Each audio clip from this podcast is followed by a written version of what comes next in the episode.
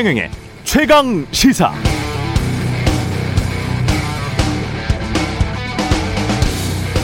네. 매출 하락 90%를 경험해 봤나? 직장인들이 어느 날 갑자기 월급이 20개월 동안 나오지 않는 상황이 된다면 어찌하겠나? 지난 2일 국회에서 한 중소여행사 대표가 호소한 내용인데요. 오미크론 변이 바이러스 때문에 또 정부는 방역 조치 강화하고 시민들은 움츠러들 수밖에 없는 한 주가 시작됐습니다. 그렇다면 다른 선진국들처럼 자영업 손실 보상이라도 제대로 해줘야 될 텐데 말이죠. 이미 한국은 세계 선진국 G8이다. G7 더하기 하나다. 그런 위상을 차지했다라고 정부가 자체 홍보도 많이 하지 않았습니까? 자영업자들은 한국이라는 선진국의 국민들이 아닌가요? 2020년 초부터 코로나19로 전 세계 주요 선진국들이 각자 GDP 대비 수십 퍼센트 넘는 일본은 50%가 넘습니다.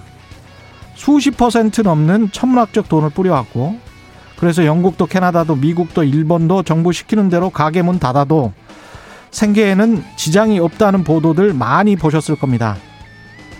한국은 아직도 GDP 대비 한 자리 숫자 6% 수준의 지원을 했습니다. 뭐 대출까지 다 포함해서 그렇습니다. 좀 심합니다. 이건 다 나중에 사회적 비용으로 반드시 돌아옵니다. 중소기업, 자영업자들 파산하면 고용이 줄고 고용 줄면 소득 줄고 소득 줄면 소비 줄고 소비 줄면 경기는 침체됩니다. 우리는 모두 이어져 있습니다. 정부 재정만 튼실하다고 일부 시민들에게만 부담 씌운다고 문제가 해결되지 않습니다. 경제적 사회적 비용은 반드시 어떤 형태로든 돌아오게 돼 있습니다. 무엇보다 일부에게만 고통을 전가시키고 참아라 라고 하는 게 도덕적으로 정당한 것입니까?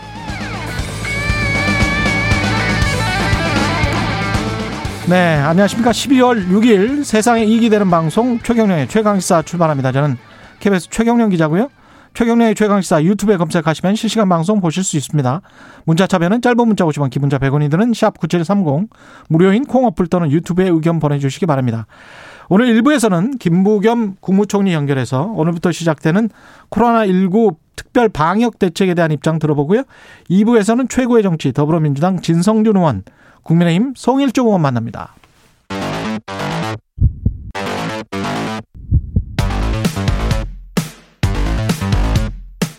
오늘 아침 가장 뜨거운 뉴스 뉴스 unboxing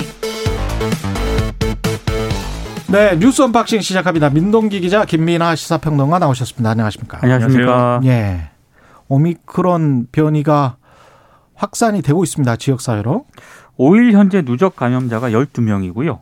의심 사례가 14명입니다. 그리고 인천 40대 목사 부부가 처음으로 이제 오미크론에 감염이 되지 않았습니까? 예. 이 목사 부부로부터 뭐 지인, 지인 가족 이렇게 계속 확산이 돼서 5차 감염까지 일어난 그런 상태고요.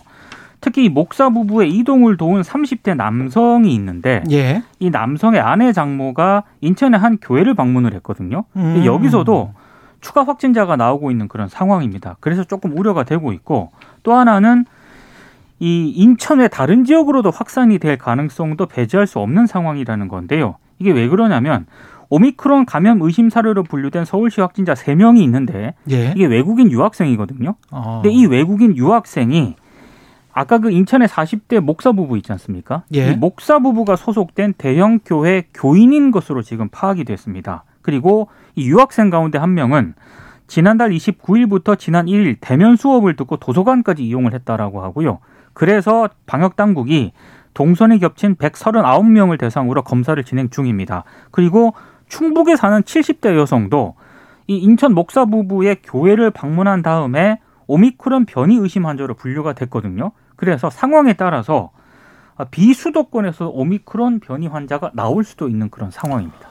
그러니까 이 교회에서 이제 외국인 대상 이제 행사나 이런 것들이 진행이 돼서 거기에 사람들이 많이 모였고 거기에 이제 확진된 분들이 이제 참여를 했기 때문에 이게 또 하나의 감염의 고리가 되는 거 아니냐 이런 이제 어, 분석도 있는데 왜냐하면 이제 외국인인 게 문제가 아니고 외국인들이 지금 접종률이 낮기 때문에 그렇죠. 미접종자들이 다수 포함되어 있기 때문에 이게 전형적인 지금 어떤 그 확산이 이루어지는 어떤 고리들이 보여 보이는 이런 사실 그런 순차적으로 가는 거거든요. 그래서 처음에 외국에서 오신 분들이 이렇게 확진이 됐고 그 확진의 고리가 미접종자를 구성하는 여러 이제 어떤 어 부- 어, 여러 그룹으로부터 다시 이제 퍼져나가는 그래서 지역의 교차 감염으로 이어지는 이런 전형적인 사례가 또 보이는 것이기 때문에 서울에 이제 뭐 오미크 론 감염자가 나타나는 것은 뭐 시간 문제인 거죠. 다만 이제 늘 말씀드리듯이 이것에 대해서 뭐 과도한 공포를 가지거나 뭐 불안할 필요까지는 없지만 오미크론 변이인 게 문제가 아니라 확진자 숫자가 늘어나고 그것이 가지는 여러 가지 의료 체계 부담이나 이런 걸로 연결되는 게 이제 문제인 것이기 때문에 당분간은 어쨌든 두 가지를 꼭 이제 병행해서 할 것을 네. 전문가들이 주장을 하고 있습니다. 첫 번째가 이제 어쨌든 미접종자들은 백신 접종을 다 하시는 게 좋고 그리고 이제 3차 접종을 빠르게 좀 속도를 내야 될 필요가 있고 이런 점들을 얘기를 하고 있고요. 지금 60대 지금 3차 접종하고 있죠. 그렇습니다. 예. 그다음에 두 번째로는 이제 어쨌든 이동량을 줄여야 되기 때문에 이와 음. 관련돼서는 이제 또 어, 여기에 더해서 오늘부터 시작되는 이제 사적 모임 최대 인원을 이제 제한하는 거 이런 것들에 대해서 우리가 잘 준수를 해서 어쨌든 이 벌어놓은 시간에 의료 체계 이 어떤 부담이나 이런 것들을 최대한 줄일 수 있도록 하는 노력이 다 같이 지금 필요한 상황입니다. 오미크론 변이의 치명률은 아직 안 나왔고 제가 지금 계속 그 체크를 해보고 있는데 WHO도 아직 사망자는 오미크론 변이 바이러스로 인한 사망자는 없다라고 지금 발표를 하고 있습니다. 네. 예. 그래서 상황을 봐야 될 것 같고요. 만약에 정말 신의 축복처럼 그 전염률은 굉장히 강하고 치명률이 독감 정도 수준으로 약하다라는 게 판명이 되면 굉장히 반가운 일입니다. 그거는. 그러면 예. 이제 코로나19의 어떤 종식의 가능성이 이제 보이는 예, 거고요. 그렇죠. 근데 그게 오미- 아니라 예. 만약에 예. 동일한 수준의 치명률이다. 음, 음. 그러면 심각해지는. 상당히 심각해져. 어려운 국면이 다시 찾아오는 거죠. 델타는 지금 감염력은 기존의 바이러스보다 훨씬 더 강했고 치명률도 또 높았단 말이죠. 네. 거의 그대로였습니다. 네. 예, 국민의힘 선대위 출발했습니다. 예. 오늘 선대위가 우여곡절 끝에 공식 출범을 합니다. 일단 윤석열 후보가 지난달 5일 선출이 됐었는데 한 달 만에 출범을 하게 되는 거고요. 김종인 전 비대위원장이 총괄선대위원장직을 수락을 했습니다. 그래서 선대위에는 김, 이른바 김종인계 이준석 대표 추천 인사가 합류를 하면서 아무래도 윤석열 후보 일본 측근들의 이선 후퇴가 불가피한 그런 상황인데요. 어제 뭐 윤석열 후보하고 김정인 전 위원장이 서울 여의도 중앙 당사에서 만나가지고 이런저런 많은 얘기를 나눴고 그게 또 언론에 많이 보도가 됐습니다.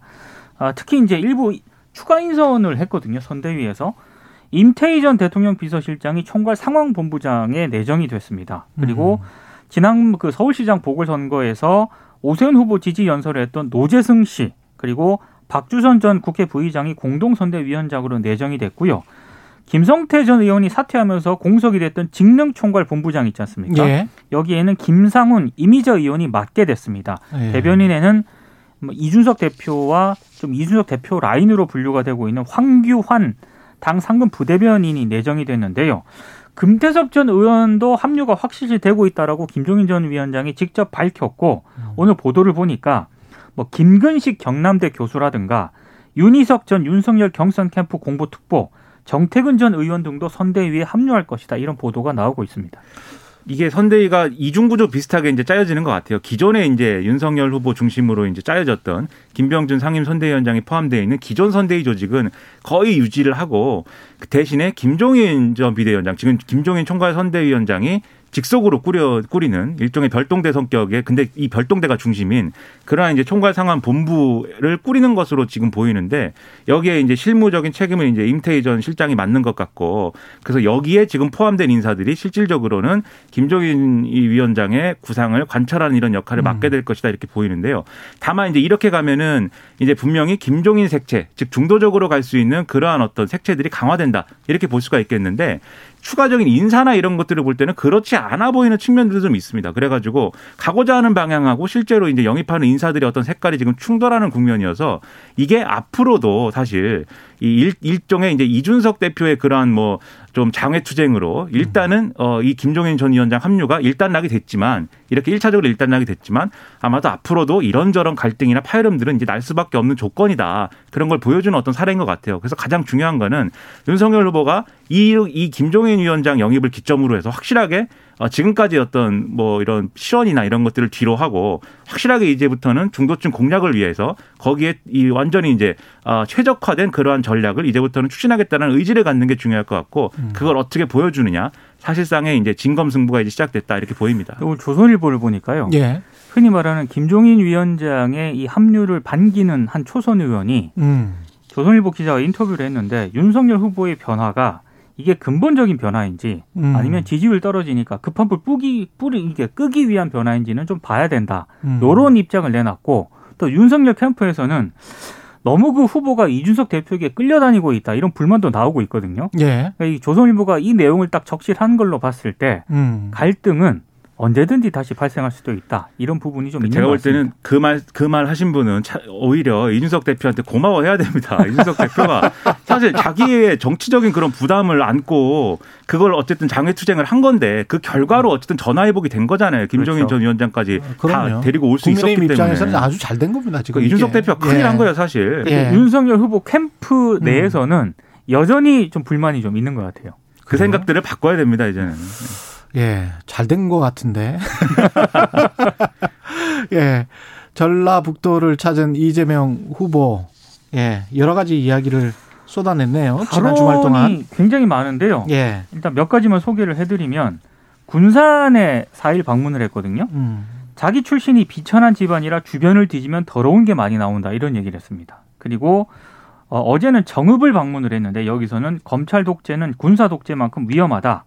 검찰을 위한 검찰에 의한 검찰의 국가가 절대 돼서는 안 된다. 이건 사실상 윤석열 후보를 비판한 것으로 보이고요. 예, 그리고 완주에서는 윤석열 후보가 탐소 감축 목표 하향을 시사를 했는데 음, 그렇게 하면 나라 망한다.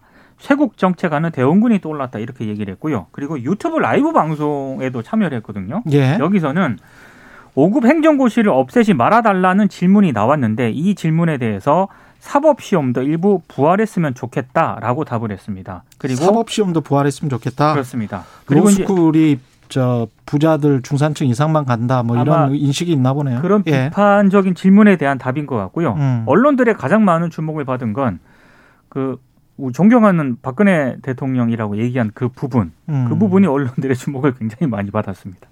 그러니까 마치 전략적으로 이제 존경하는 박근혜 전 대통령이라고 한 것처럼 이제 많이 해석을 했지만 음. 일종의 이제 그냥 뭐 이렇게 쭉 얘기하다가 나올 수 있는 수사인 것 같고요. 네. 앞뒤 맥락을 보면 수사인 것 같아요. 네. 예, 그냥 이제 얘기하다가 가볍게 나오는 그런 수사인 것 같고 여기에 큰 의미를 부여할 것까지는 없어 보이는데 다만 이제 이재명 후보의 어떤 뭐랄까요 이 어떤 말을 하는 거에 있어서의 리스크 이런 것들이 이제 드러나는 부분들이 군데군데 보이죠. 그렇습니다. 아무래도 이재명 후보가 즉석 연설이나 현장에서의 어떤 대화를 하는데 거리낌이었고 여러 가지 말을 하는 스타일이다 보니까 다소 과장된 수사들이 이렇게 좀 오해를 불러일으키거나 역효과를 낼 수 있는 부분들이 분명히 있어요.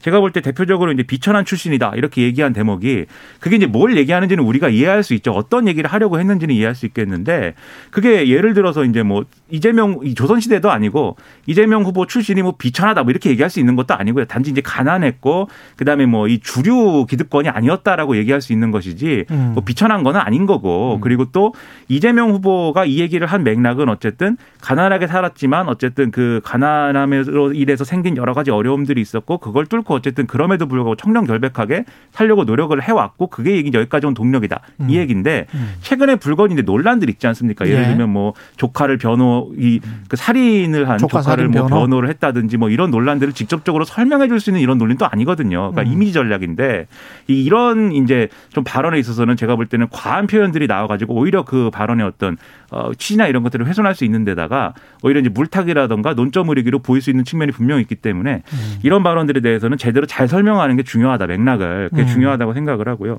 그 검찰 독재, 군사 독재 이 비유도 제가 볼 때는 좀 과한 부분이 있어요. 왜냐하면 어쨌든 검찰총장이 이 대통령 후보로 직- 직접 이렇게 이 간 거에 대해서는 바로 간 거에 대해서는 당연히 비판할 지점이 있고 그것이 이제 문제인 건데 근데 그게 예를 들면 군부 쿠데타나 이런 것이 이런 것과 이 직접적으로 비교할 수 있는 것이냐 그건 아닌 것이고 오히려 어떤 부분에서는 검찰 독재라고 표현했지만 검찰총장이 바로 대통령으로 대통령이 되는 게이 법을 어쨌든 위반하고 법을 이렇게 깔아뭉개 가지고 직접적인 무력을 동원해 갖고 군부 쿠데타를 일으키는 것보다 민주주의 사회에서는 더 위험할 수도 있어요. 어떤 면에서는 왜냐하면 그걸 합법적으로 이루어지는 일이고 자격 제한이 있는 일이 아니기 때문에 예. 그러니까 이렇게 좀 결이 다른 문제인데 너무 이제 또 우리가 여론이나 이런 것에 대한 정치적인 어떤 발언의 효과 이런 것만 보다가 다소 이제 거친 비유를 사용하는 이런 우를 범할 수도 있다. 이런 발언들을 보면 저는 이제 그런 우려가 좀 들었습니다. 김민아 평론가는 나처럼 설명을 해라.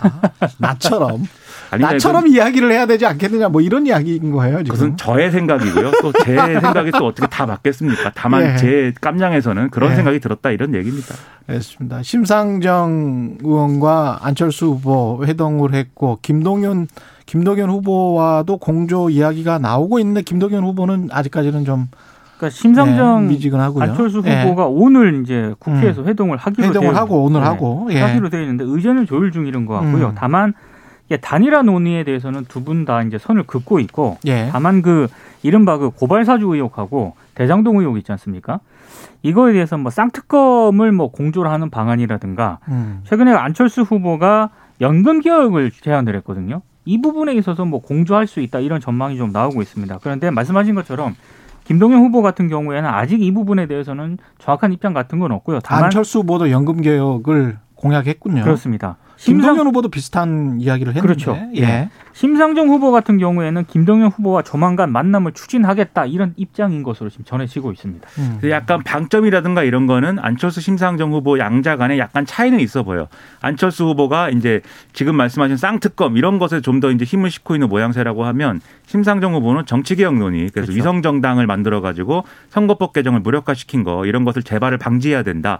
이런 점에 이제 좀 무게를 싣고 있지만 어쨌든 둘이 뭐 두 후보가 합의할 수 없는 범위의 얘기는 아닌 것 같고요. 다만 좀 특이한 일이랄까요. 두 후보는 어쨌든 간에 기성 정치인에 해- 해당하는 사람들이지 않습니까? 그렇죠. 그런데 오히려 기성 정치에 대해서 더 센 여러 발언들을 하고 있는 건 사실 김동연 전 부총리예요.